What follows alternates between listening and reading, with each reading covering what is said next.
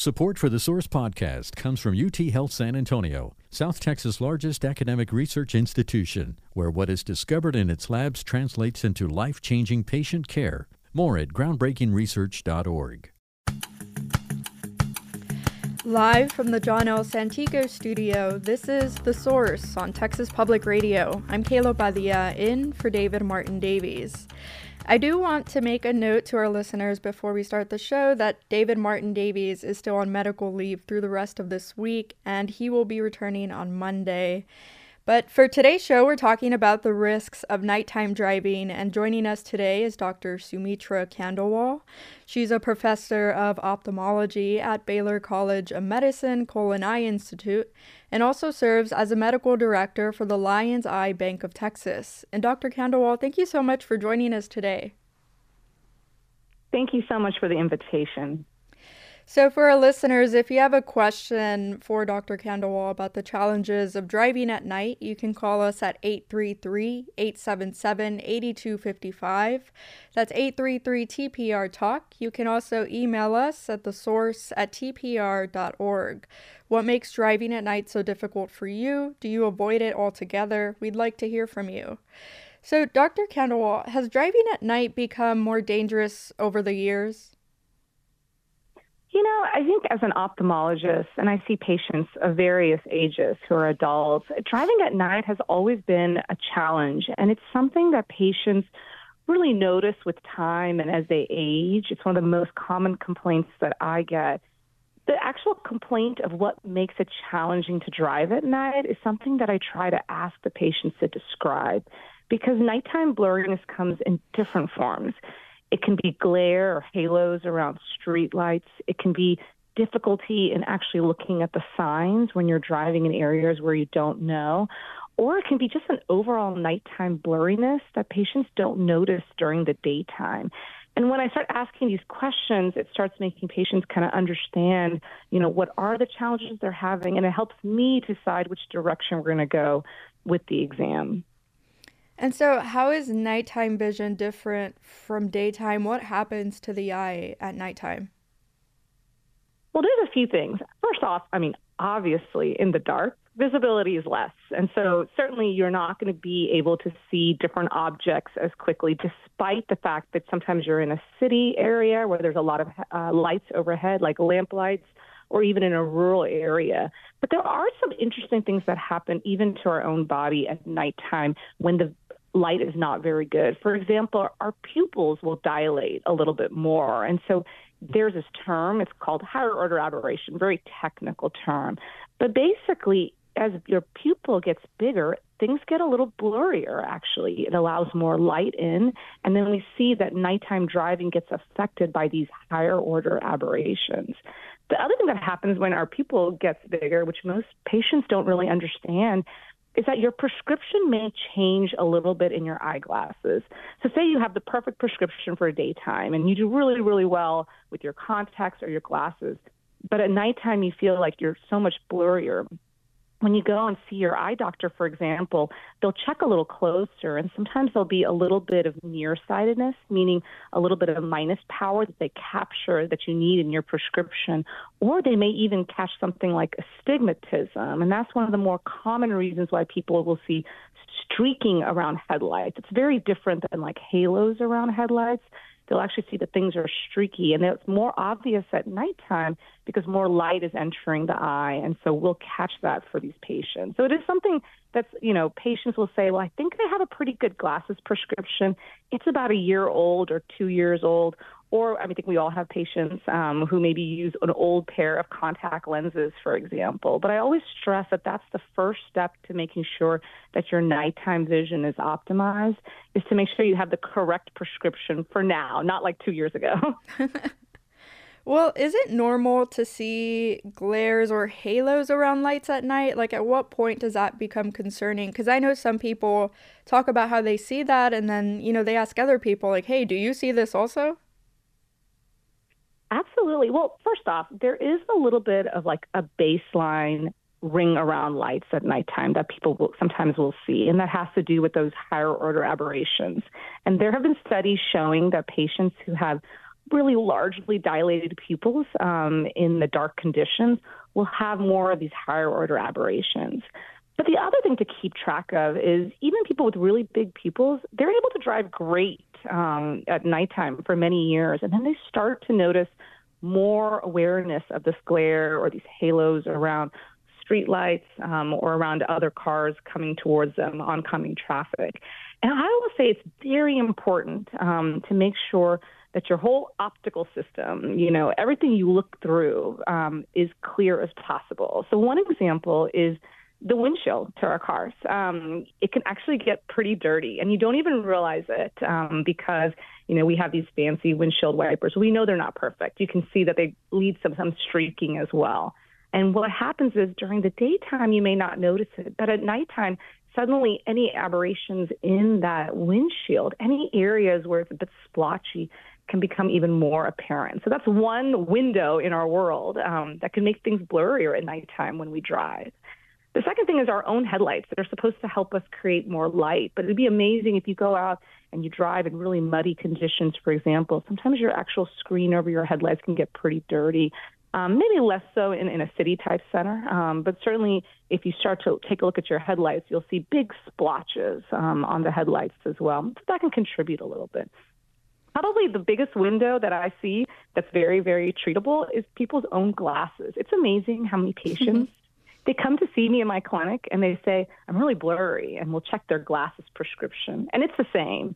And really, when I look at their actual glasses, they're very, very dirty. They're very splotchy. They have little areas um, where they just need to be cleaned. And then I'll clean their glasses and I'll give it to them, and they'll be like, wow, my vision's so much better. And in my mind, I'm like, wow, I'm like the most expensive glasses cleaner person in the city.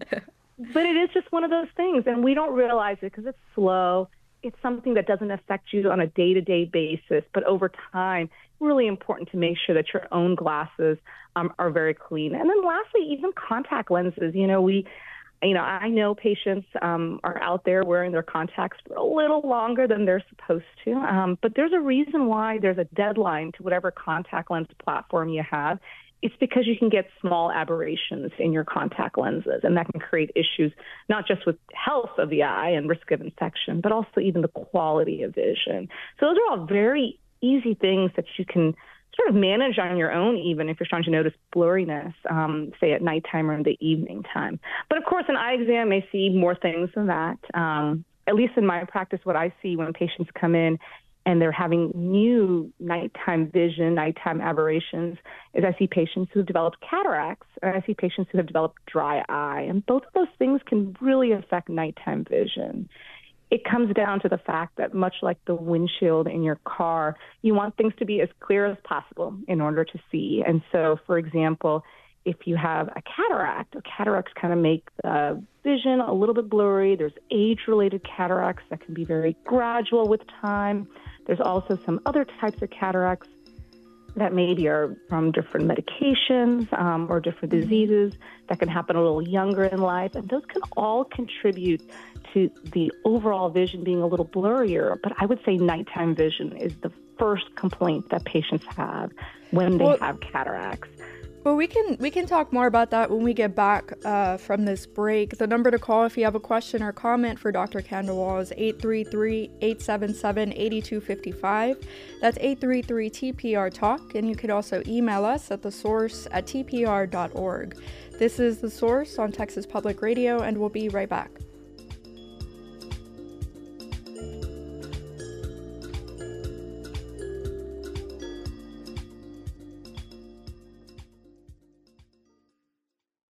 Support for TPR comes from the Lawton family of restaurants Cappy's, Cappuccinos, Mama's Cafe, La Fonda on Main, and Jingu House, located in San Antonio. Their diverse menus and hours can be viewed at lawtonrestaurants.com.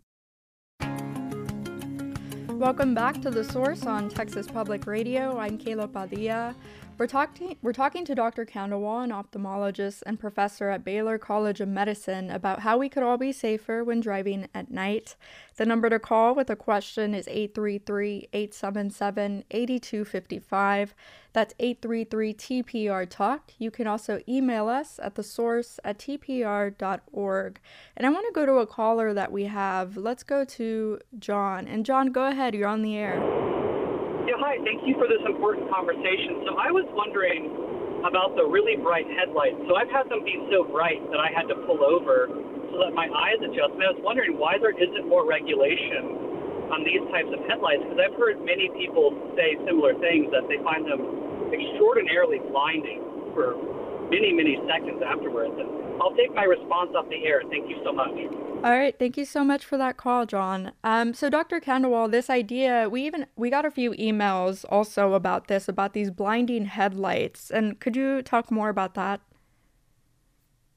Yeah, you know the newer headlights. You know most older headlights are with halogen, and with these newer LED lights, and there's like all different ways. Um, in fact, there's even places where online you can kind of change the headlights that the manufacturer put in for brighter lights. And the idea is that it helps the driver perhaps see better. Um, but absolutely, it's very challenging, even with the healthiest optical system, even with no cataracts, no dry eye, the cleanest windshield, you know, to adjust to some of these uh, really bright um, headlights like the LED lights. And I know there's a lot of work that's being put into understanding, you know, how that works in the real world and whether or not those need to be taken off. I mean, it's similar to some of the other items we have in our world that is very bright, like the blue light emitting um, devices and such. And it can be very startling for all age patients. I will say this, though.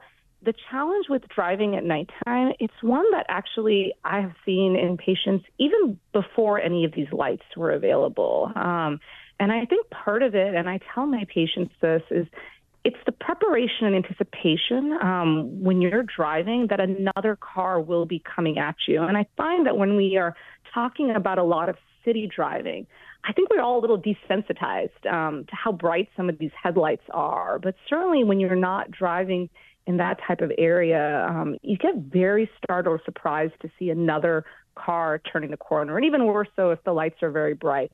I always recommend, you know, as wonderful it is is for you to be able to see better by putting on your brights, for example.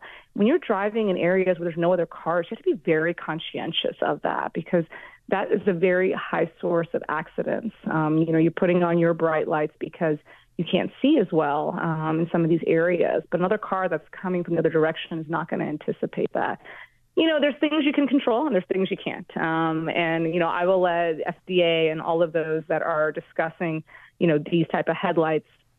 But from what I take uh, from this is that you can't control the other driver's headlights at this point in time. You also can't control how fast they drive. That's another complaint that I get from patients is I don't mind driving at night, but you know, in certain areas, especially in the city, people are driving so fast at nighttime. And so I always tell them you can't control how fast the other drivers are either. And so, what you can do is you can control your own world as far as safety goes. You can do all the things I mentioned. You can make sure that you've got your eyes as healthy as possible. And then if it's a challenge with driving, say, on the freeways at nighttime, it's okay to be a little bit honest about that. Our reaction time on the freeway is so incredibly important. Um, our reaction time decreases as we get older, and our reaction time decreases in the nighttime as well. And so I'll tell patients, you know, if you don't know where you're driving necessarily, you want to stay safe.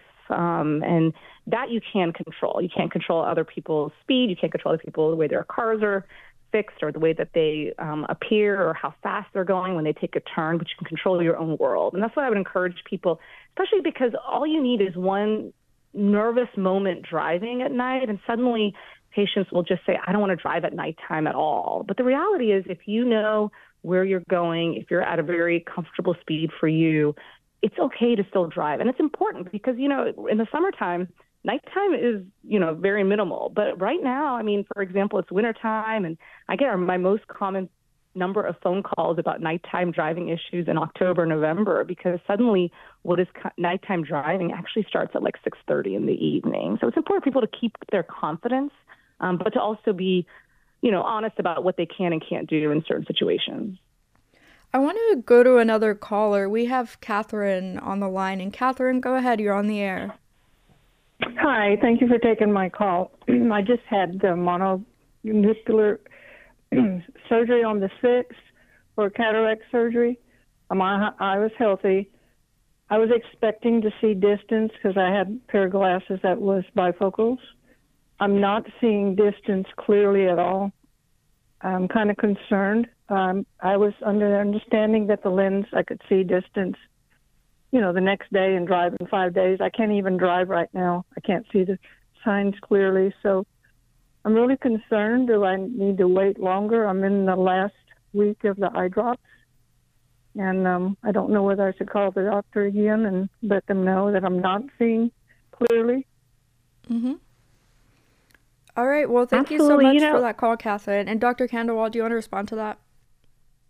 Absolutely. I think at this point, you know, so first of all, after cataract surgery, there are a number of patients that will see a little bit blurrier, especially if it's a really big cataract. It takes a lot of energy to remove. And so I always caution people that, hey, you know, you, you may have good vision in a couple of days. It may take a week, depending on how big your cataract was. With all that being said, at this point in time, this many weeks after cataract surgery, and it sounds like she's about three or four weeks, you should be noticing much better vision. Now, with cataract surgery, oftentimes at the month one visit or so, we will provide a prescription for patients. So there may be a little bit of nearsightedness, there may be some astigmatism um, that is needed to be corrected with the glasses prescription. So that's very important um, to get that follow up appointment scheduled. The second thing is some patients will get a little bit of dry eye. We didn't touch on this as much in the earlier segment, um, but dry eye is much more common than one thinks um, as far as how it affects your quality of vision. I mentioned the splotches on the windshield, for example. Dry eye can do the same thing. And we do see a little bit higher risk of dry eye after any cataract surgery. And so when I see patients after cataract surgery, I like take a good look to see if they've developed any new or dry eye, put them on specific eye drops to help them. So that may be something else that is going on. But I absolutely encourage you to return to your doctor. You should be seeing better at this point in time and seeing if there's any other issues that are affecting this blurry vision. I bring up the dry eye because I think that's my one of my more common reasons why young people get blurry vision, for example. And so, you know, I'll tell people there's kind of two reasons why you see blurrier, especially at nighttime with dry eye. One is sometimes you get little dry eye, almost like little patches, and that can affect the vision quite a bit. Um, and so using lubricating eye drops is important. And for those patients who do a lot of driving, including nighttime, that sometimes can get dry when they drive, I tell them to just, you know, put an eye drop in, let it kind of settle in for a minute or two.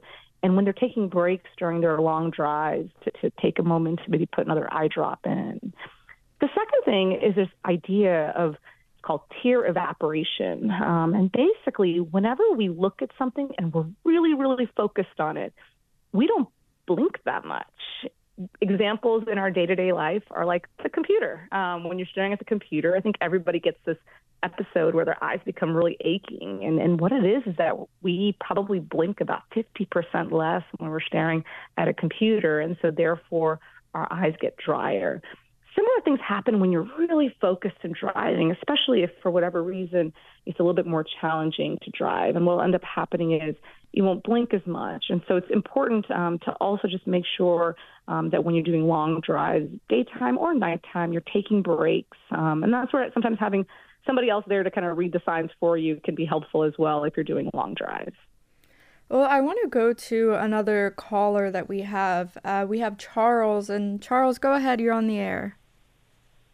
Well, thank you for taking my call. I had cataract surgery, I think four or five years ago, and uh, when I go to see the uh, uh, optometrist, I have close to 20/20 vision, some stigmatism.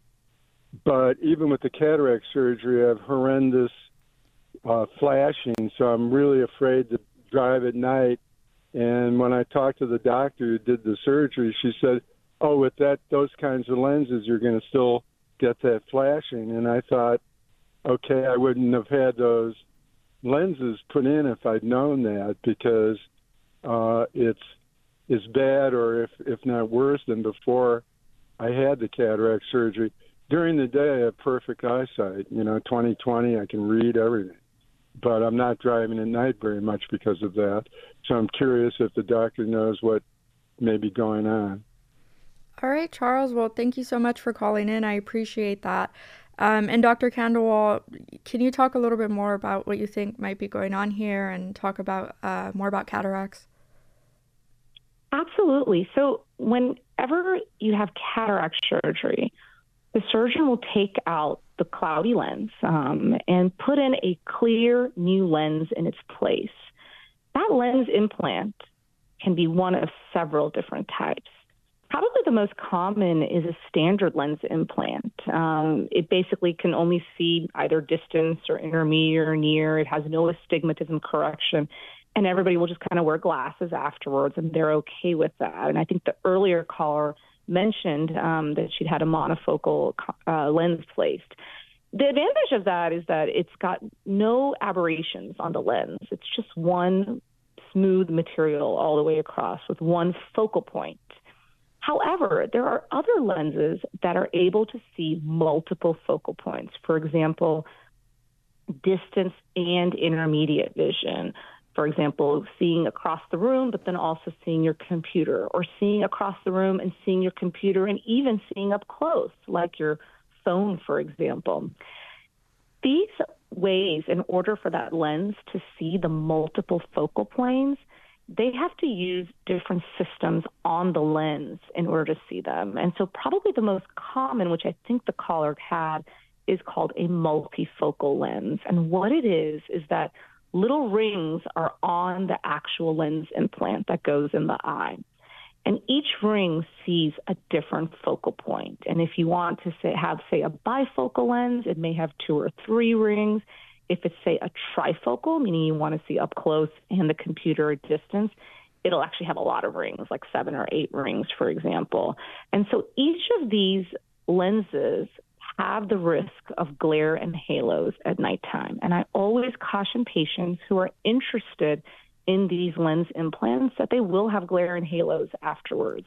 And so it's important because, on one hand, a patient who chooses this doesn't want to wear glasses. Um, and it's great that the caller is 20/20, for example. But on the other hand, you know, we're sacrificing some contrast and we're sacrificing what sounds like some glare at nighttime. And I always tell patients that, you know, if they've had these lens implants in the past and they're struggling with night vision, which it sounds like the caller is, the lens implant can be taken out and a new lens implant put in that is clear with no rings. And that's something that it sounds like that caller or other listeners um, who are concerned about the lens implant that was put in may want to get evaluated for. It's not an easy surgery to do, but it's one that we do quite a bit for all different types of reasons, not this. Um, but if you had cataract surgery and you have a lens implant in the eye and you're struggling with the nighttime vision because that lens implant has those rings, it is something to definitely get assessed. And sometimes I'll even have a patient like the caller who had it in both eyes and I'll just exchange one of the eyes, and that'll cut the glare and halos by 50% at nighttime. And they're pretty happy with that, and they can still use the other eye in order to see all those focal points. So I highly encourage anybody who's having challenges with the glare and halos to either go back to their original surgeon um, or if not to get a second opinion about what can be done in order to allow them to have better vision so, just to sum it up, what you're saying is that uh, what the pa- what the caller was is experiencing is normal, but there are other options. Correct. What the caller is experiencing is something that happens with certain lens implants, mm-hmm. um, but it's something that can be fixed in some ways. Um, they just need to get an evaluation to see if they're a candidate to take out those lenses. Well, we can, uh, we're going to go ahead and take another break right here. And if you have a question for our guest today, you can call us at 833 877 8255. This is The Source on Texas Public Radio, and we'll be right back.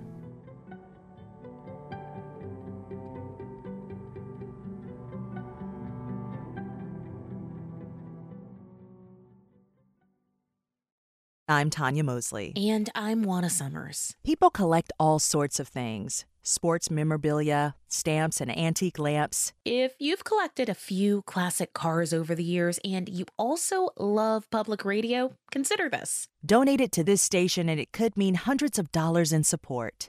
Donate online at tpr.careasy.org or call 877 486 1227. You're listening to The Source on Texas Public Radio. I'm Kayla Padilla in for David Martin Davies. Do you avoid driving at night? Do you have a story of driving at night gone wrong? Call in at 833 877 8255. That's 833 TPR Talk. You could also email us at thesource at tpr.org. We're talking to Dr. Khandelwal, an ophthalmologist and professor at Baylor College of Medicine. So, Dr. Khandelwal, can we talk about cataracts and the signs that someone may have cataracts? How does it differ from traditional vision problems? Absolutely. So, with cataracts, what a cataract actually is, is we are all born with a lens implant, a lens in the eye. That lens is crystal clear, actually. And as we grow, that lens stays clear and it changes a little bit in shape. And then, you know, when you hit your 40s or early 50s, um, there's various reasons why that lens can no longer see up close. People will need reading glasses, but that's not a cataract developing. That's just the normal changes in that lens over time. And people will be more and more reliant on reading glasses or bifocals at that point. A cataract starts to develop probably in our 50s um, for most patients who get age related cataracts it's the actual molecules um, in the proteins in the actual lens that'll actually change with time. Most cataracts return a little yellow with time, which is why when I do cataract surgery, say on a patient in one eye, first thing they tell me is I'm, my vision is clearer, but also everything's brighter and more white, more blue. And it's because naturally over time a cataract will be a little bit yellow and turn yellower and yellower, but very slowly so that patients don't necessarily notice it. And then they'll get to the point where they start to notice things like glare at nighttime. They'll notice challenges with driving in the evenings at nighttime. And also, they'll also notice that their prescription is changing quite a bit. I think we're all used to our prescription changing when we're kids, um, and then maybe a little bit as the years go on. Um, but one, like similar to when they were younger, they'll start seeing changes in their prescription and maybe becoming more nearsighted. Or for some patients, um, believe it or not, because they're becoming more nearsighted from the cataract, their reading vision will come back again. Um, we call that second sight, and that's what happens when you become more nearsighted due to the cataract formation. Eventually, patients will be inclined to do something to improve their vision. And so, cataract surgery is one of the most common surgeries performed um, in this country. It's an outpatient procedure. Uh, patients don't go to sleep for the surgery. We just give a little bit of relaxing medicine. The surgery will take 10 to 15 minutes um, maybe longer if it's a really big cataract or there are some special things about the patient's eye that need some extra steps, um, extra, um, you know, different instruments to try to improve the outcome. Um, and then afterwards, they'll go home that day and we'll see them back the next day and then a few weeks later. Um, in general, with cataract surgery, the goal is to get people the best vision, maybe for distance, for example. And like we mentioned earlier, there are some special lens implants that can be used. Um, but I always tell the patient there's no lens implant, unfortunately, that can make you 20 years again, um, 20 years old again. Um, each lens um, implant has some pros and cons, and it's very important to discuss that with your surgeon and take some time to pick the lens implant that works best for you. Well, I want to go to another caller. Uh, we have Claiborne on the line. And Claiborne, go ahead. You're on the air. Hi. Um, I just wanted to say down here in Texas, people drive with their high beams on all the time. Plus, a lot of headlights aren't properly aimed, so they're aimed up. But back when I had reading glasses made, had driving glasses made, no prescription. They they go to gray when exposed to light. They cut glare, and they also seem to improve vision at night. Uh, Claiborne, if you don't mind me asking, where did you get those uh, vision glasses from? Night vision glasses. I had them made. Mm-hmm. I had the optometrist make them when he made my reading glasses. Oh, awesome. All right, well, Claiborne, thank you so much for sharing that. Um, and Dr. Khandelwal, I kind of based off what Claiborne was saying, I remember when I was younger, I would see these advertisements on television um, about these nighttime driving glasses. And are those legitimate or are they only legitimate when they come from an optometrist? Well, I mean, I think as far as legitimacy goes, I mean, there's definitely some great lenses out there that can cut the glare. And it's actually something that we use for a number of patients um, who, A, you know, can't necessarily have surgery for whatever reason, um, or um, if they're, you know, really, really important nighttime drivers and they feel like they get eye fatigue. It is best, though, to go through an optometrist or an ophthalmologist to get those sent or prescribed to you. For one, going back to earlier, if you're going to do that, you want to have any little prescription put in the glasses because, once again, it's not necessarily the glare only. It can sometimes be a little bit of nighttime vision myopia, meaning some nearsightedness that people get at nighttime. And if you're going to wear these glasses, you want to have the full prescription put in them. But they absolutely can help. Um, I just don't necessarily I don't know brands that are just over the counter that I would recommend. I would recommend that somebody is interested in getting those that they see their local eye doctor um, to discuss it. There's other reasons why actually there's some good lenses out there. You know, putting aside the nighttime vision type glasses, there are even some glasses for daytime that cut out some of the glare. We have some patients um, who are just more light sensitive, and maybe they've been like that their whole life. And this is talking about just daytime glare, and, and they wear sunglasses, but they don't always feel um, that they can see as well with the glasses. So there are some ways to create gradient and shading in your lenses. Um, especially for somebody who maybe has always been light sensitive. Um, we also have ones for patients who have certain eye conditions um, or even certain, you know, brain injuries, for example, patients who are more sensitive to light after traumatic brain injury.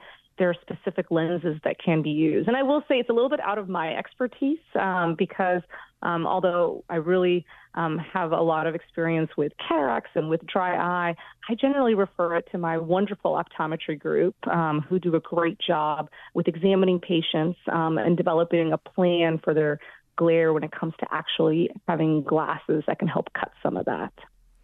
I want to go to another caller that we have. We have Dee on the line. And Dee, go ahead. You're on the air.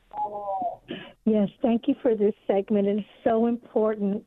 Um, there, not only myself, but there are so many of us out here who struggle with that halo, with those LED lights, with um, night driving. I'm wondering if, or I'm I'm in, I'm curious about um, does one normally at a certain age have and struggle with um, mm, their pupil being dilated all the time? All right, Dee. Well, thank you so much for that question. And Dr. Khandelwal, do you want to respond to that? Um, well, you know, our pupils will dilate if our brain signals that not enough light is getting in. And so, absolutely, with time, you know, we may have changes um, in the fact that our pupil size is different. I will say, in general, people's pupil size is similar throughout their lifestyle. If anything, we have younger patients have really big pupils sometimes. Um, but I think all the aberrations that happen become more apparent um, as we get older as well. So let me give you an example. So whenever we look at, say, a new lens implant that goes in the eye, we don't just describe in the clinical trials what the patient's vision is. We describe it at the two millimeter pupil, the four millimeter pupil, and the six millimeter pupil because that is how incredibly different someone's vision can be. That's millimeters. That's so tiny. Um, but someone who's seeing through a two millimeter pupil versus a four millimeter pupil, it can actually be very different. So it's very important um, that when you have your eyes checked, um, that you get an undilated exam to look at what your glasses prescription is, and then you also have a good dilated exam. But it can be a huge difference. So, for example, when you're driving at nighttime and your pupil goes up to six millimeters, the prescription is absolutely different. There are also some medications um, that can change your pupil size that can then affect your nighttime driving. There are some medications that actually make your pupil a little smaller, for example. Um, certain medicines that can do that can be some of the medications for like prostate issues, um, for example, um, those for issues um, with bladder control. Those can actually change your pupil size and make your pupil a little smaller and harder to dilate at nighttime. So I just described reasons why a big pupil is a bad thing because sometimes it can make the aberrations worse at night. But guess what? If your pupil doesn't dilate very much at nighttime, you're not getting enough light in. Um, and so you also can have challenges with driving. So those are medicines that can actually make your pupil a little smaller, and therefore your nighttime driving can be affected. There are also some medicines that can make your pupil a little bigger um, and kind of bigger all the time. Um, and so some of these medicines, for example, like one of the more common things I'll hear is that people will say they took medicine, for example, to allow for them not to be seasick, for example. Um, but then they'll notice that their vision is different afterwards because it changes the pupil size, certain anti nausea medications. And so it's important um, if you're having challenges with nighttime driving and it's something that's different. Um, you know, if you've had a new change in your medications, you may want to address that and ask your primary care doctor about that because sometimes there are newer medicines that I even don't even know the names of. But when you look up the way that the medication works, it can affect the pupil just as much as what is actually trying to treat. All right, well, we can go ahead and take another break right here. And when we get back, we'll continue our conversation on the risks of nighttime driving and how you could protect yourself to, you know, be as safe as possible when you're driving at night. The number to call if you have a question is 833 877 8255. That's 833 TPR Talk. And you can also email us at the source at tpr.org. This is The Source on Texas Public Radio, and we'll be right back.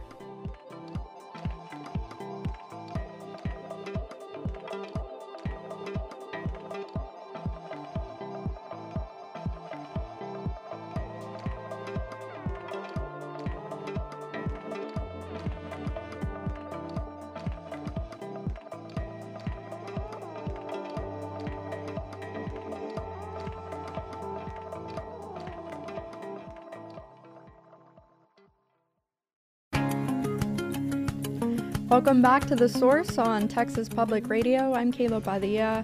We're talking to Dr. Sumitra Khandelwal. She's a professor of ophthalmology at Baylor College of Medicine Cullen Eye Institute and also serves as the medical director for the Lions Eye Bank of Texas. The number to call if you have a question or comment is 833 877 8255. So, Dr. Khandelwal, I'm curious for people like truck drivers or those who have to drive long distances, sometimes a lot of the times in the dark, how does that impact their vision over time? Does it have an impact? Like if their eye is always trying to adjust to the dark? It doesn't necessarily have an impact. Um, you know, doing a lot of nighttime driving, ironically, I think makes you a better nighttime driver. I think the patients that have the most challenge is when they actually drive 99.9% of the time during the day and then occasionally drive at night. They'll really notice suddenly the impact of how their vision system is so different at nighttime compared to what they're used to.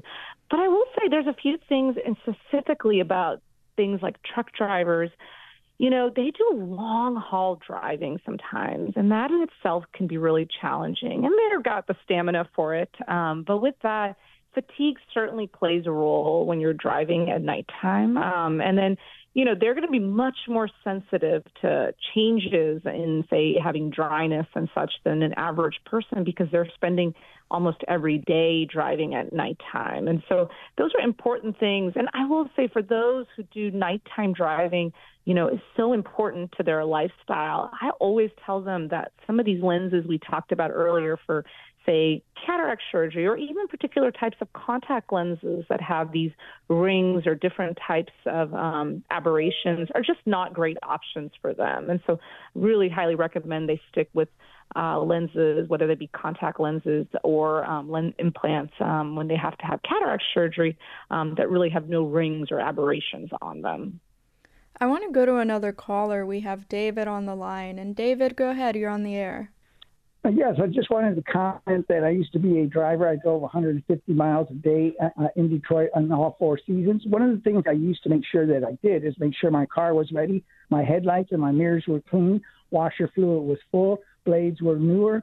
Also, too, if you're a smoker, the glaze builds up and causes glare inside the car. I had AB, UV on my glasses, and legislation has been passed on those headlights. They are too bright. All right, David. Well, thank you so much for that call. And Dr. Khandelwal, is David the perfect driver or what? He really is. And you know, he mentioned something that I I loved how he even commented about his like rear view mirrors need to be cleaned. That's another thing that I'll notice is that even in my own car, I'll be like, wow, my rear view mirrors, like and my side mirrors, they're they're they're pretty splotchy. Like I don't think anyone has ever cleaned them. Sometimes I go to the gas station and clean my windshield, um, but those are sadly overlooked. So he looks like he's the perfect driver with the perfect, um, you know, assessment um, of his vehicle and his own uh, visual system from the very beginning each drive. He did also bring up a good point, which, you know, this is about nighttime driving, um, but daytime driving as well. Those, all the things we mentioned um, also can help with your daytime driving. Um, but the UV protection is very, very important, um, as well as, you know, wearing sunglasses that have polarized um, lighting. That's very, very important to cut the glare as well. Um, because the other thing I'll notice patients will start saying, um, regardless of cataracts or not, is they'll say, I'm okay driving, but I'm just so light sensitive compared to where I used to be. And those things can really help. I want to go to another caller that we have. We have Ted on the line. And Ted, go ahead. You're on the air. Yeah, I'd like to know why uh, TxDOT is shutting the lights off in the construction zones. That makes everything really, really dangerous. I drive for a living, uh-huh. so I drive during the day and night.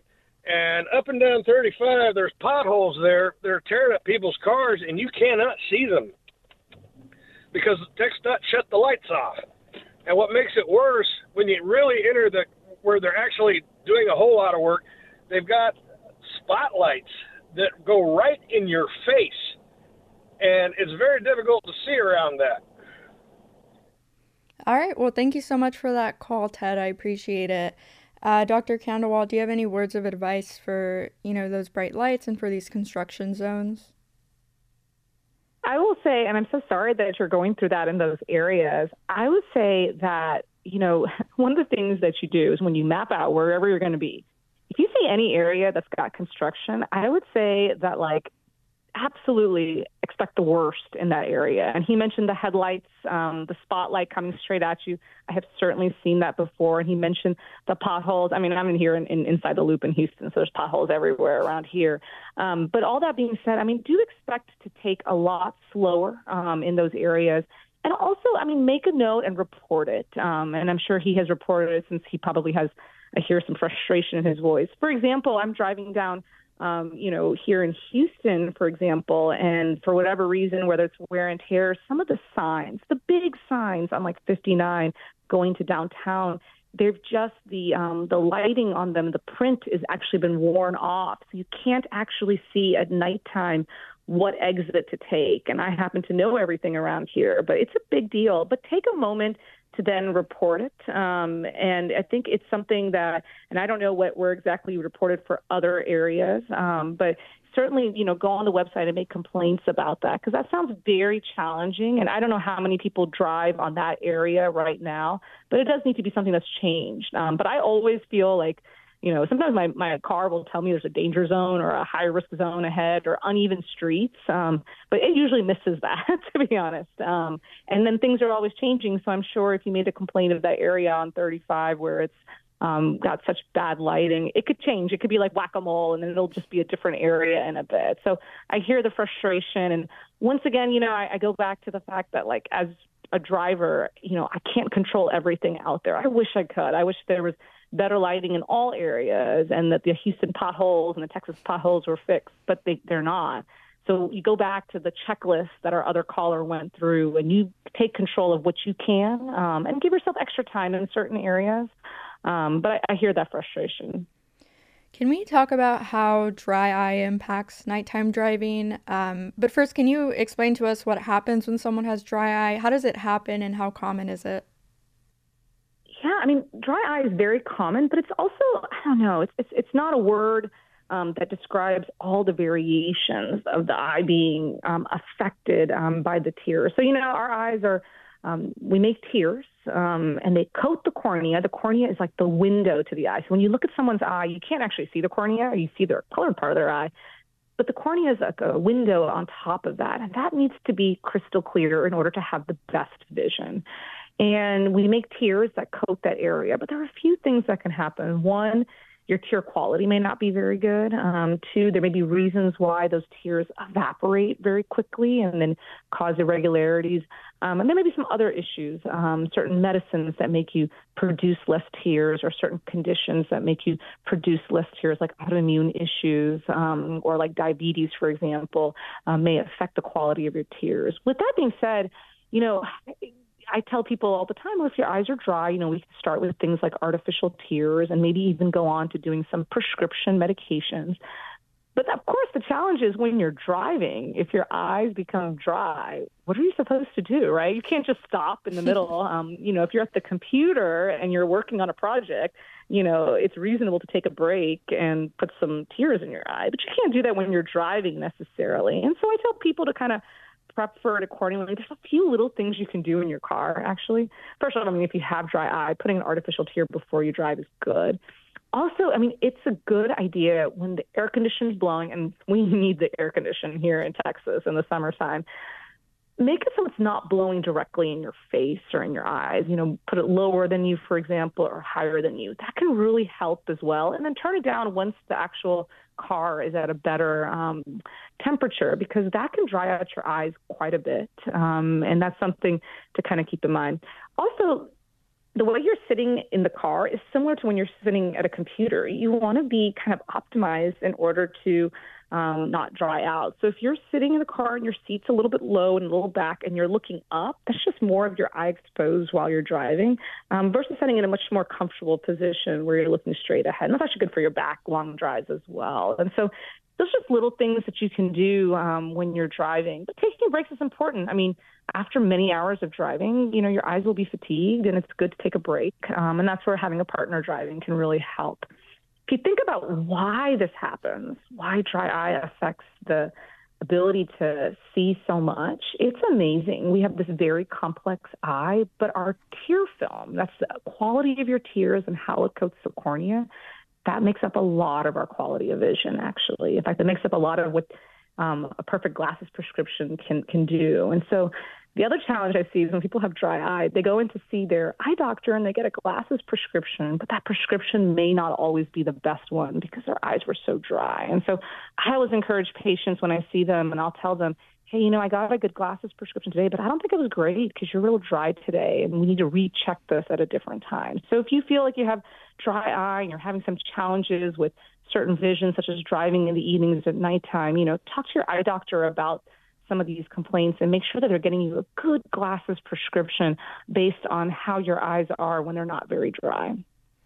We have about 40 seconds here, but if you could just tell us what are some other things that people could be doing to make driving at night safer? Uh, what should they be looking out for? Absolutely. And I think overall, you know, we went over the fact that like you want to have a nice clear windshield, you want to make sure that your, you know, car is set up for driving, your glasses prescription is great, and that you've seen your eye doctor to make sure there's no other eye issues. There's some medications um, that can cause vision issues, so you want to get that checked out. There's also some vitamin deficiencies, um, like, say, vitamin A deficiency. And so, if you're somebody who's been on recent diets, definitely get your eyes checked out and maybe some of your levels checked out um, if you're noticing huge changes. But I think overall, it's just really important for people to be aware that there's certain things you can control um, when you're having challenges driving at nighttime and to make sure to see their eye doctor if they're having major problems. Dr. Sumitra Khandelwal is a professor of ophthalmology at Baylor College of Medicine Cullen Eye Institute and also serves as the medical director for the Lions Eye Bank of Texas. And Dr. Khandelwal, thank you so much for coming on our program today. I appreciate your insight, and I know our listeners appreciated you as well. Thank you. This has been The Source on Texas Public Radio. I'm Kayla Padilla in for David Martin Davies. Thank you so much for listening. This has been The Source on Texas Public Radio. The Source is hosted and produced by David Martin Davies. Kayla Padilla is our booking and engagement producer. Engineering support from Ruben Garcia, Jesse Reeves, and Steve Short. Dan Katz is TPR's Vice President of News. The Source is made possible with support from the Gladys and Ralph Lazarus Foundation.